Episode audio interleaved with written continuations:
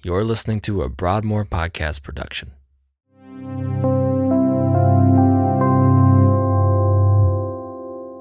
In today's message, we continue with week two of our home series as we explore the mission of the church and how that mission is distinctively expressed at Broadmoor. As we listen in, we pray that God would speak to and challenge us so that we can know Him more fully. Well, good morning, church. How are we? If you have your copy of God's Word, would you open to Luke chapter 14? Luke 14 is our passage today, starting in verse 25. Uh, if you are in our children's ministry and you are reading in your brand new Following Jesus Bible, you are on page 1123. Uh, so we would love for you to turn there. Uh, and if you were here today and say, Josh, what page number is it for, for, for me?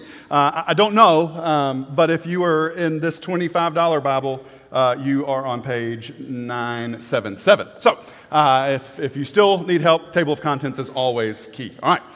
As we jump in, we are in week two of our home series. This is, this is the time of year, August, every year since I've been here. Uh, we have paused from, from our typical uh, book by book and verse by verse preaching schedule to, to, to take a look at, at who we are, to remind ourselves about our mission as Broadmoor Baptist Church to, to understand who God has called us to be, what God has called us to do, and, and what we believe it's going to take to actually accomplish the mission, the mission that's been trusted to us. Uh, and so it's going to be twofold today, all right? So, and this whole series is, is sort of twofold. Here's, here's how it would work.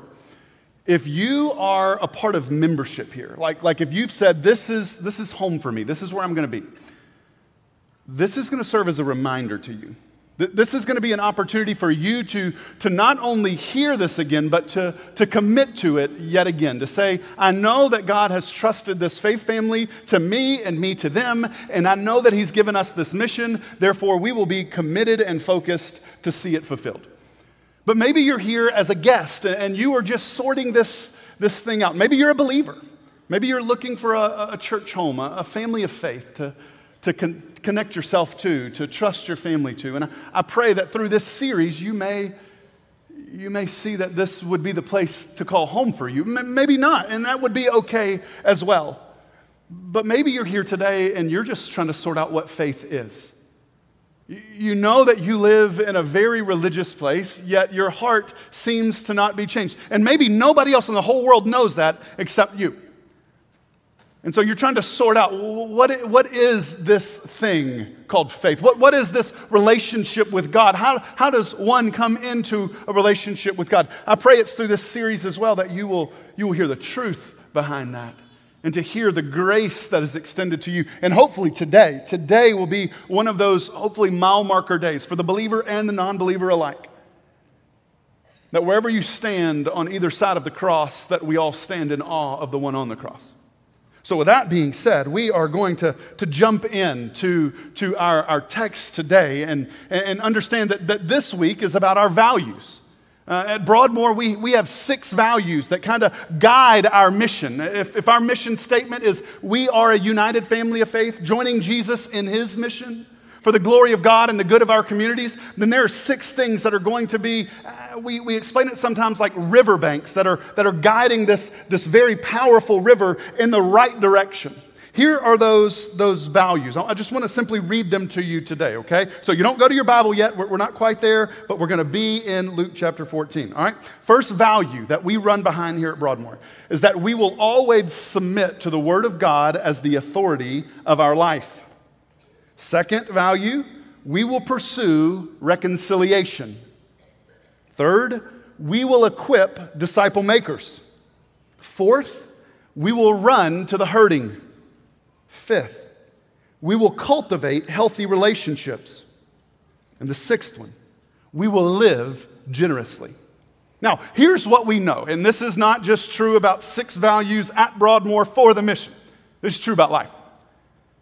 Whatever you value most is going to drive your values. Whatever it is that's supreme in your life will be the very engine that is going to propel the things that you say and do. So, for example, and the reason we bring this up today, we could stand behind these six and stand here on a Sunday morning and all be in agreement and say yes and amen to all of these things, but give ourselves six hours after the service is over and we begin to get a little fuzzy on what these things say. We, we begin to, to, to lose sight, not necessarily because we don't see them. It's not because they're not in front of us. It's because there's something inside of us that begins to shift. Something while we're in this room, something while we're in the life group, something while we're connected to each other, we find strength. But the moment we leave this sacred place, the moment we leave those sacred moments with others and with the Lord, these things begin to become a little fuzzy for us, and maybe our values begin to, to shift a little bit, if not change altogether. And so today is simply this I, I want to give you the reason why that happens to you and to me. The reason why on Sundays, and this is not a shot at anybody, this is not guilt and shame, this is just transparency. Let's put our cards on the table. Why it's, it's normal for us to come in and gather together in a worship service to proclaim truth from a stage, to, to, to commit to truth in groups, to confess truth one to another, and yet leave here and feel this tension to live a different way. We are not trying to be two faced. That is not our goal. Our, our aim is not to get out of our car and say, I'm going to put on this mask so they don't know I'm really a bad person. We get out of our cars and say, God, please use me, this broken sinner that I am. And we mean that. And we come into this room and we come into this place and we come into our sacred spaces and, and we feel God's presence in our life. And we can easily say, God, yes and amen. You want me to be broken over my sin? Yes and amen. You want me to live for your glory? Yes and amen.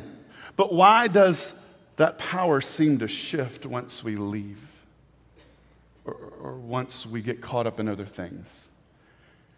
That's where the text is today. And, and, if you were paying attention for our readers just a moment ago, you notice this text is pretty attention grabbing, particularly maybe for our youngest of ears in the room. I am going to explain this, parents. Don't worry. Are you ready? Let's go. Luke chapter 14, starting in verse 25. As you are turning there, just quick, quick background of where we are in this text. We're in the middle of Luke's gospel account. Jesus has just taught on the narrow door or the narrow way, and he healed a man on the Sabbath that has dropsy. That's what the ESV translated as. It would be edema.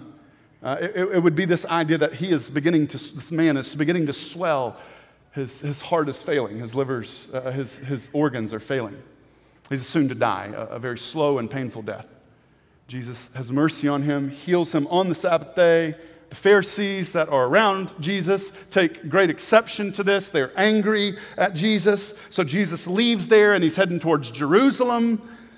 And a whole bunch of people start following him. There, there's, here, here are the people who were in the group, okay? There are people who love Jesus, his disciples. There are people who love Jesus, like, like they're devoted to him. They, they're, they're not just there to see the show, they're there because they love the man, and they're going to follow him wherever he goes. So he's on his way to Jerusalem, they're on their way to Jerusalem. There's people in the crowds that do not like him, they hate him. That would be the Pharisees. That would be part of the Sadducees. That would be part of those who have no faith at all. And they're, they're just trying to sort out what can we see? What will he say? How can we hear him make a mistake so we can now bring him or kill him? But then there's others who are just, they don't know where they stand. They know what they've seen, but they can't make sense of it. There was a man just yesterday who was sick, and now he's not sick. There was a guy who couldn't walk, but now he can walk. Blind, but now he can see. And they're just trying to make sense of what they're seeing in front of them, so they're following Jesus along the way. Verse 25 of Luke 14 says this Now great crowds accompanied him. That's those crowds. And he turned and he said to them, So imagine, it's now turned into a sermon, a teaching moment. Here's what Jesus says when he has all of the attention of the crowd, verse 26. If anyone comes to me and does not hate his own father and mother, and wife and children, and brothers and sisters, yes, even his own life, cannot be my disciple. All right, so listen to me. I've done a lot of seminary classes. I've done, I've done four years of undergrad in psychology. I did four years of, of, of, Master's of Divinity, three years of psychology and counseling after that. And, and never once, never once is this the way that you're supposed to grow a church. Matter of fact, they, they would even say, be seeker friendly, have coffee in your lobby, have smiling faces. We're doing those things. Jesus had a different route. He's got the crowds following him, and he turns around and says, Do you really want to follow me? Because if you, if you want to come after me, if you want to come and be a part of, of me and the group that's following me, you must hate your own father and mother, wife and children, and brothers and sisters, yes, even your own life or you cannot be, that, be my disciple. Now, I want to be crystal clear. Jesus is using something called hyperbole here. All right? In no way, in no way is this a command for you to leave here today and say, Mom, I got something to tell you. Pastor Josh, he hooked us up with the information. Little kids in the audience, Mary Joy, if you're listening. Don't you, I don't want to catch some hands this afternoon and say, That's what you said, Dad. This is hyperbole, but I want you to feel the weight of what Jesus is saying. If you want to follow him, like truly follow him, not just to see the show, not just to catch him doing something maybe he should or shouldn't be doing, if you want to be a part of what he is calling uh, those who are lost to, then the way in which you devote yourself to him will make everything else that you value in your life pale in comparison.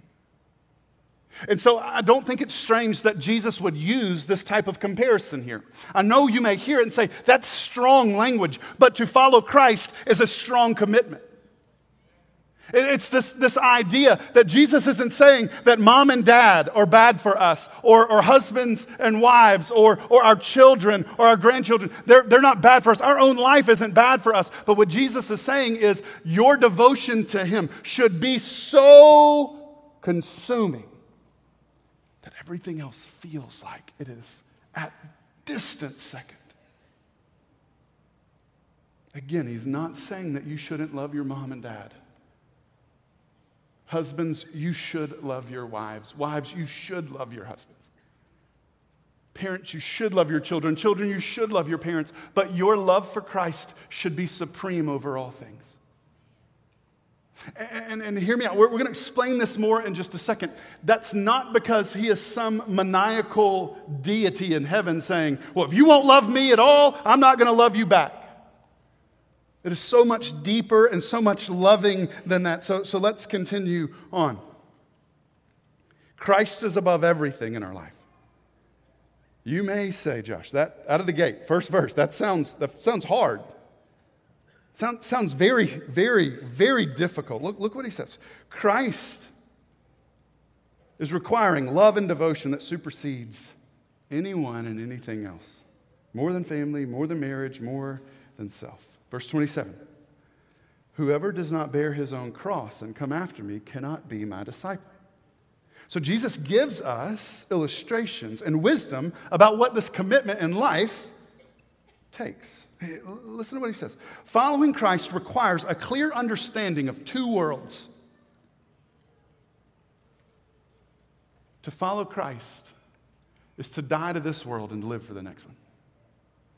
That, that, that's what it's going to take. And I'm going to explain to you why that's grace to you and not anger towards you. Self, who we are it doesn't take the back seat in Christianity. It no longer exists in Christianity. Our identity is no longer us, but Christ. Our desires are no longer our own, but Christ. And so I, I want to be clear on this because I know sometimes we can get it confused. We have this idea that we are sick and Jesus comes to make us better. And I don't think that's necessarily a wrong understanding as much as, as an incomplete one. Because sick would have this idea of there's a little bit of health in me, but I need a lot of bit of help. The way the gospel helps us understand our relationship to Jesus Christ is there is no health in us, and we need all the help. Matter of fact, it's not sick to healthy, it's dead to alive. We are dead in our sin. We, we, so, so those things, that, the, the world, the way in which we live, it is killing us day by day, slowly and painfully. I don't think that the illustration of the man, and I believe it's very real, but used as an illustration, that as Jesus speaks about this, that's the type of man that he heals. He was dying slowly and painfully. And on the Sabbath day, he brings new life into him. Where he was leading to death, he now has nothing but life before him. And Jesus uses that as the backdrop to tell this account. So, so we say and we believe that our lives are not our own, they, they belong to Jesus. Jesus, whatever you do, we do. Wherever you go, we go. Jesus, whatever you experience, we experience. Therefore, in coming to Christ, we would expect the world to treat us in the same way it treated him. That's why in this verse, in verse 27, Jesus speaks of the cross. The cross here is not a, a symbol of power or identity, it is a symbol of shame and suffering and sacrifice for the sake of Christ. Now, we don't have all the time in the world to go through this, but, but I want to give us some, some understanding. This is, this is pre Christ on the cross, although this isn't pre crosses. The cross is, is a Roman torture device, mechanism. They, they, they dreamt this up to be one of the most shame inducing and pain inducing ways to die.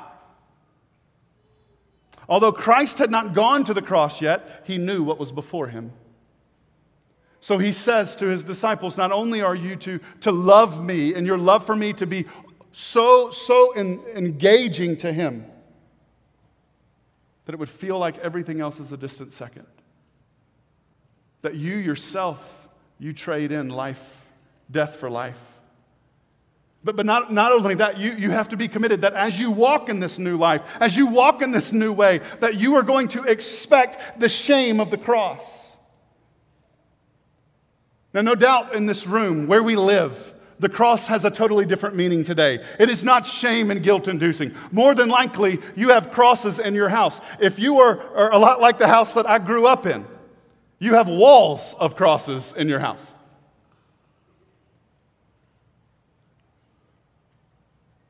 I wonder if pre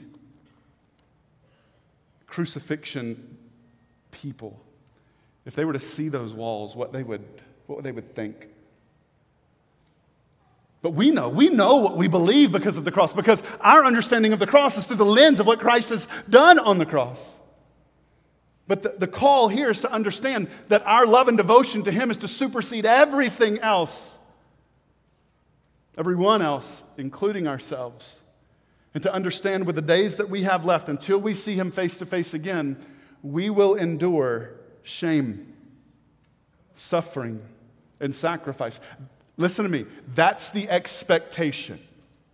Watch, Watchman Nee, if you go back and read the book, The Normal Christian Life, speaks to much of this. A lot of times, we're, the, the culture that we live in, we think that Christianity is about getting everything that you want exactly when you want it because you prayed in Jesus' name. That is a false gospel. That's a bad understanding of what it means to follow Jesus Christ. He is not a genie in a bottle to give you what you desire, He is a king to be worshiped. And so when we, we come to these moments, we, we can wonder why we get to these places and we say, well, we value these things, yes and amen. And then we get out. It's because our love for Christ does not supersede everything else. And there's a tension at play. And again, this is not throwing blame at anybody in the room because I feel the same tension. Here, here's my question that I have for my own heart. And if the question applies, I would ask you to wrestle with it as well. Do we love Christ or do we love the church? And I'm not saying you can't be in love with the church, but the church serves under Christ. The church is not supreme. Religion cannot be supreme. Your background growing up, what your grandma passed down to you, cannot be supreme. Christ has to be supreme, or nothing else will have power. And so, as we, we come to this text, look at verse 28. For which of you desiring to build a tower does not first sit down and count the cost, whether he has enough to complete it? Otherwise, when he has laid the foundation, he is not able to finish it. All who see him will begin to mock him, saying, This man began to build, and he was not able to finish. So, this is an illustration, and there's going to be an illustration that comes next about war and going to a king. Again, a lot of times we'll read this and we will think it's some kind of negative attack. It's not, it's grace to us. Here's why. Because Jesus is explaining to us why it is in us to commit ourselves to something in a church service or in a Bible study or when we're listening to a certain song in our car on the way to school or work. But then when we get out into the real world, it all seems to fall apart. What happened? What happened to the desire? What happened to the feeling that was in my heart? Verse 31. For what king going out to encounter another king in war will not sit down and first deliberate whether he is able with 10,000 to meet him who comes against him with 20,000? And if not, while the other one is a ways off, send a delegation and asking for terms of peace. Do we, have we, are we considering our relationship with Jesus Christ? Or is it just an afterthought to some religious moment? And I only ask that because I ask that to myself. Do, do we love him for him? Or do we just love him for the things that we think we're going to get from him? Do, do, we, do we, have we dedicated our life to Him because we think that if we've done that, if we've ticked all the boxes of religiosity, then in the end, we're going to gain all this stuff as if it were some cosmic transaction and not a love from the created to the Creator? You see, one of those things has power and the other one doesn't.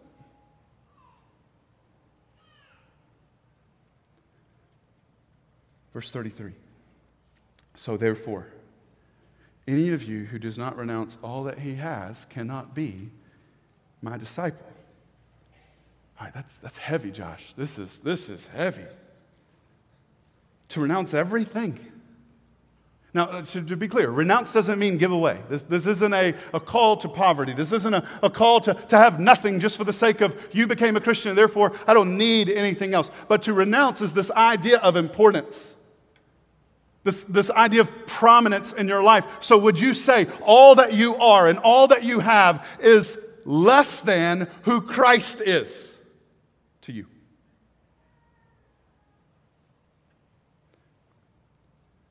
The career you've made, the businesses you've built. Is Jesus more to you than those things? That's probably easier one to say yes to, even if you love your business. What about those little kids sitting next to you? Your kids. Is Jesus more important to you than them? Husbands, your wife that's sitting next to you. Is Christ more supreme than she? Wives, with a husband sitting next to you, is Christ more supreme than he?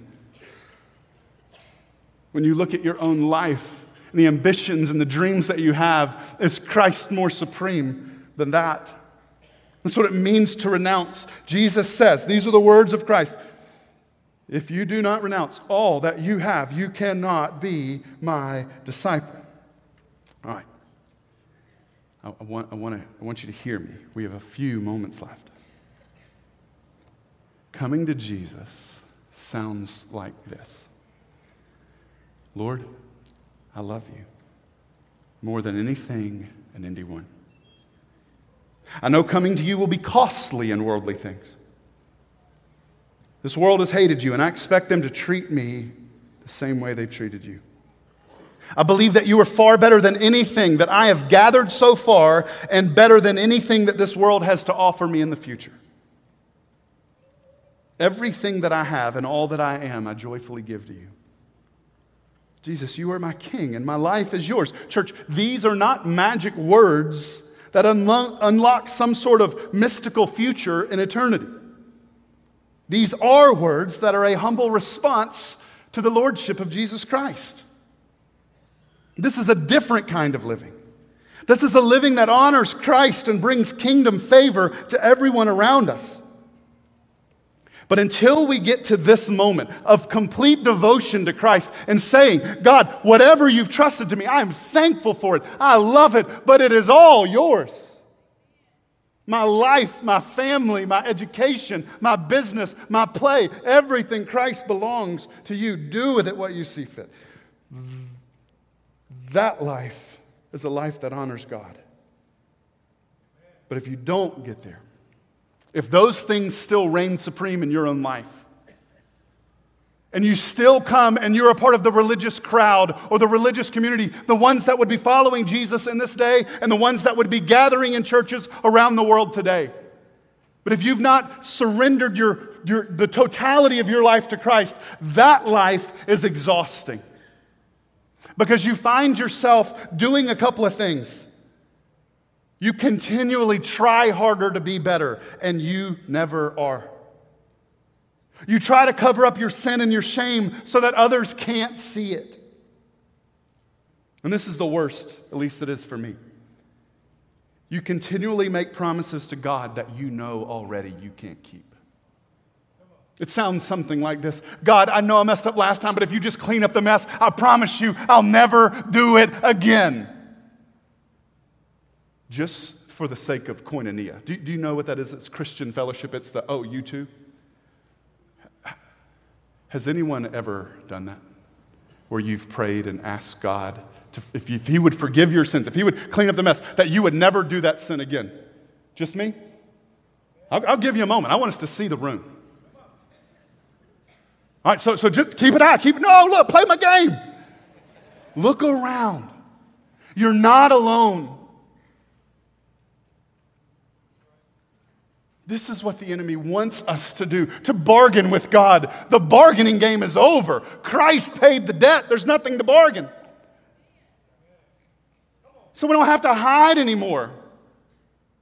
We don't have to put on masks anymore. We don't have to make promises to God that we know we can't keep. When we take the Lord's Supper, we took it last week. We said, This is His blood poured out for me, and this is the new covenant. What's the new covenant? The one that He wrote and finished.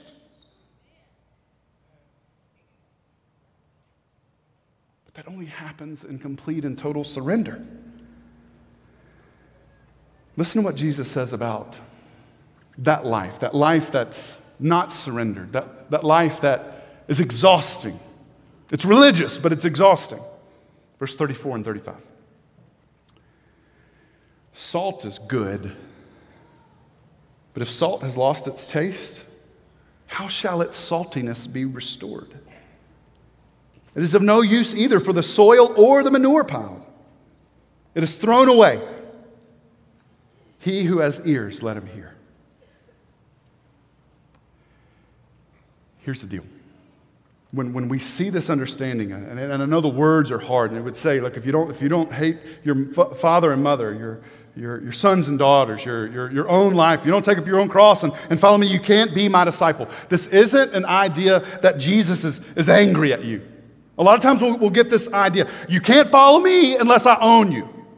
In our mind, this is what Jesus would say.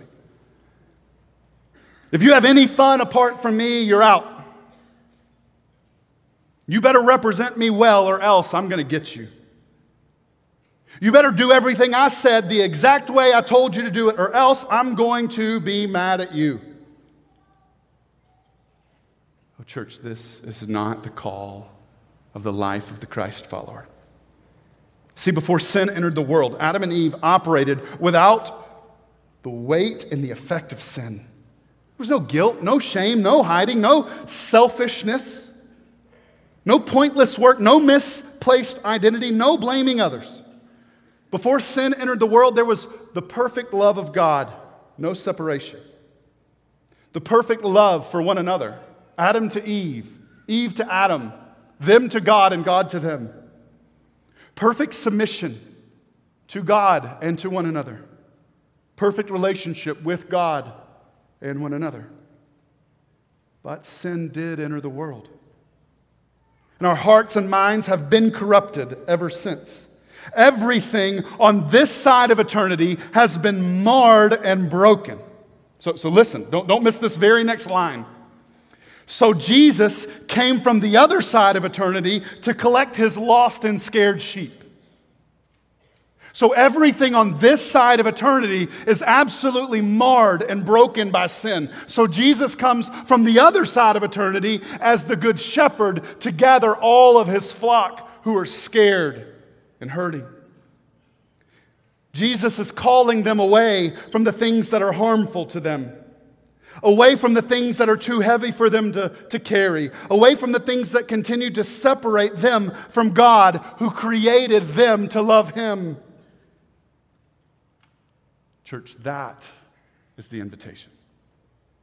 Jesus invites us to something better, something more, something that is eternal. John chapter 3, verse 17 and 18 say this For God did not send his Son into the world to condemn the world, but in order that the world might be saved through him. Whoever believes in him is not condemned but whoever does not believe is condemned already because he has not believed in the name of the only Son of God. What does that mean? Quickly, this. We are living on this side of eternity in a world that is constantly weighing us down. It is destroying us, much like the man with dropsy, with edema. It is not killing you immediately,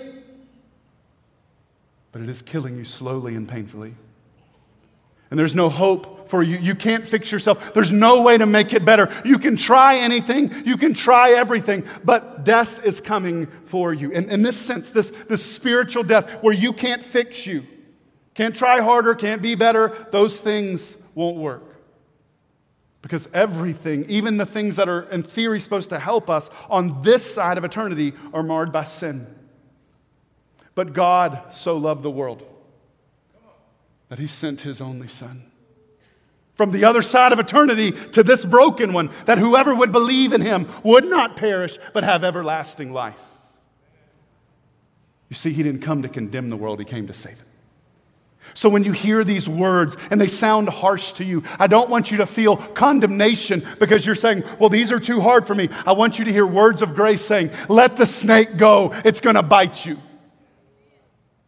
Put the gun down, it's going to kill you. Because we too easily run to the things that we think are helping, but they're nothing but hurting. So Jesus has come from the other side of eternity into our world to call us back to himself. Luke 19, verse 10 says this Jesus came to seek and save the lost. That's what he's doing. As our worship team comes back up for our invitation time, there's one last verse I want to give to you. One, one last passage. I want you to write it down unless you're just really good at Bible drills and getting there. Matthew 11, verse 28, 29, and 30 say this Come to me, all who labor and are heavy laden, and I will give you rest. Take my yoke upon you and learn from me for I am gentle and lowly in heart, and you will find rest for your souls. For my yoke is easy and my burden is light.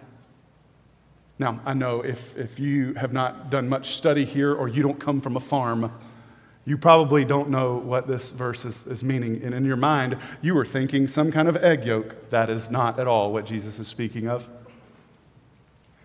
A yoke is this thing that they would put on the necks of animals, big, strong animals, like a, a, cow or an oxen. So they would take the ox and they would put the yoke around their necks and then they would tie the ropes to it and it would attach itself to the plow or, or, or to the cart or to the buggy or whatever it would be. And it would be that thing that they would put on there. But, but if, if whatever they were pulling were so heavy, because they were by themselves and they couldn't do it, then the ox would just lay down. No good. It is no good to the family and it is worthless. Jesus speaks of something called a double yoke. And it's this idea that if you had two animals pulling, that it would be something that would go over one neck and also the other neck, yet it was the same piece. And the idea was this that you would take a, a younger and a much weaker ox and put it with the much older and stronger ox. And you would put them together in this yoke, and they would pull together, and the strength of the two would be combined in a way that all of the thing that would crush the, young, the, uh, the younger, weaker one would now allow them to efficiently do the job that they've been called to do. So when Jesus speaks to, hey, let it go. The thing that you think you love the most in this life, no matter how noble you think it to be, if it's anything short of Christ, it is going to crush you. Because at the end of the day, look, hear me out. I love my wife, and I know she loves me. I love my kids, and I know they love me. I really like me.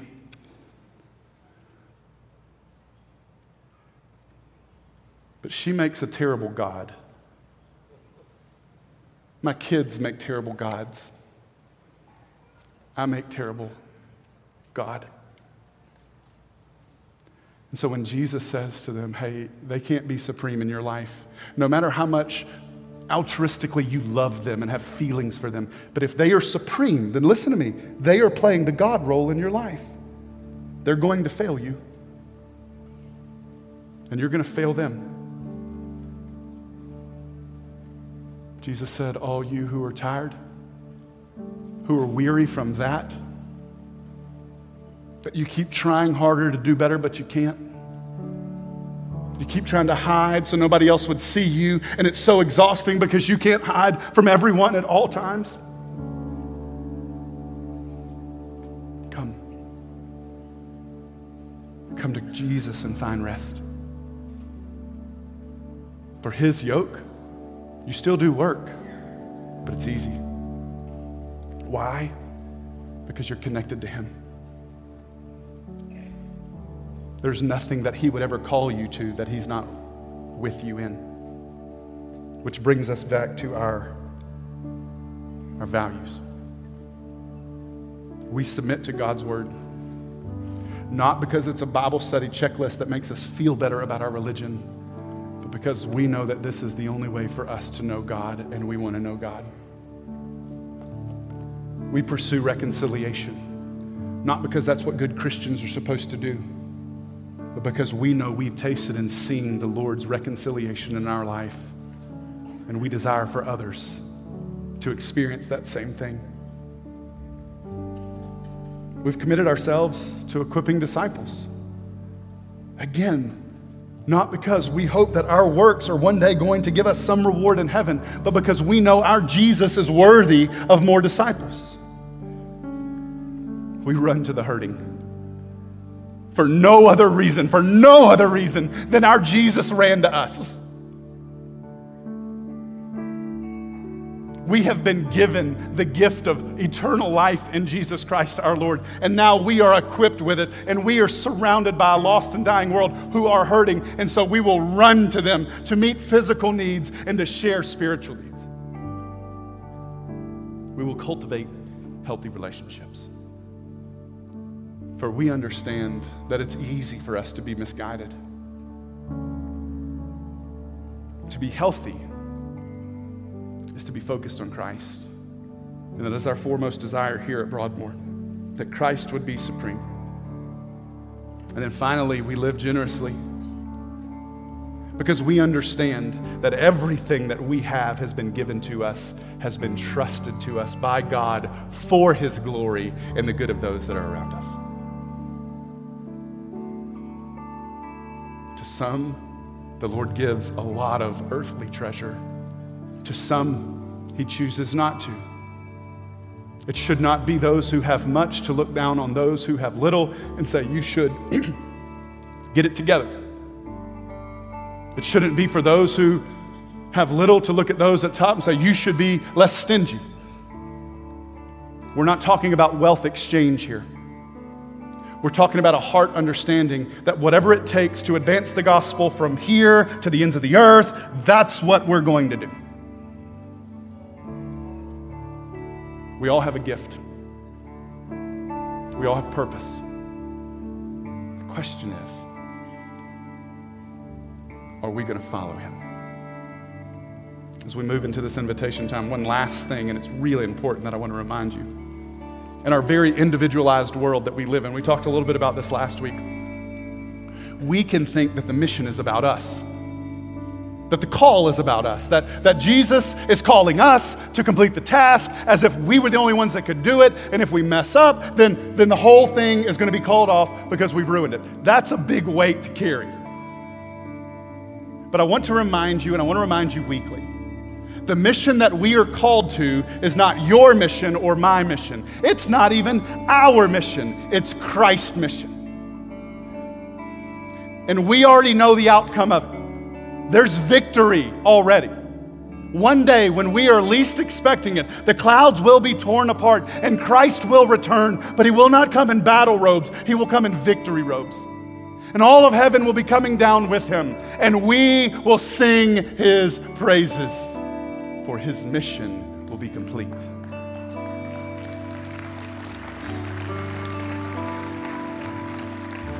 So, my ask is simply this Will you join him in his mission? For the glory of God and the good of our communities. I'm not asking you to try harder or be better. I'm asking you to hide your sin. I'm not asking you to be more religious. What I am asking you to do is to see Christ as supreme and for you to give your life to Him and say, Lord, here I am. Use me. Send me for your glory and our good. That's the invitation today. The altar will be open. If you need to come and pray through that, please come. If you would like us to pray with you, we'd love to do that. No doubt we all have a decision to make today. Are we in or not? Let me pray for us as we decide. Well, Father, we love you and we thank you for today. We thank you for the truth of your word and the encouragement that it brings. Lord, when we hear our Savior speak to us, let him go. Let those things go. Don't, don't hold them as supreme. A lot of times we can feel some kind of way because we like them.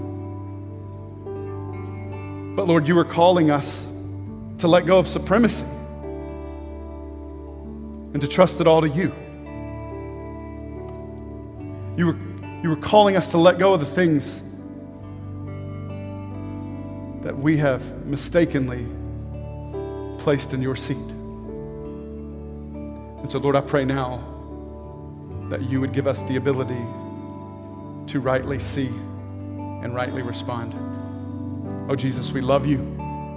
We love you more than anything else and everything else. And it's in your powerful name that we pray and we now stand and respond. Church, would you stand with me?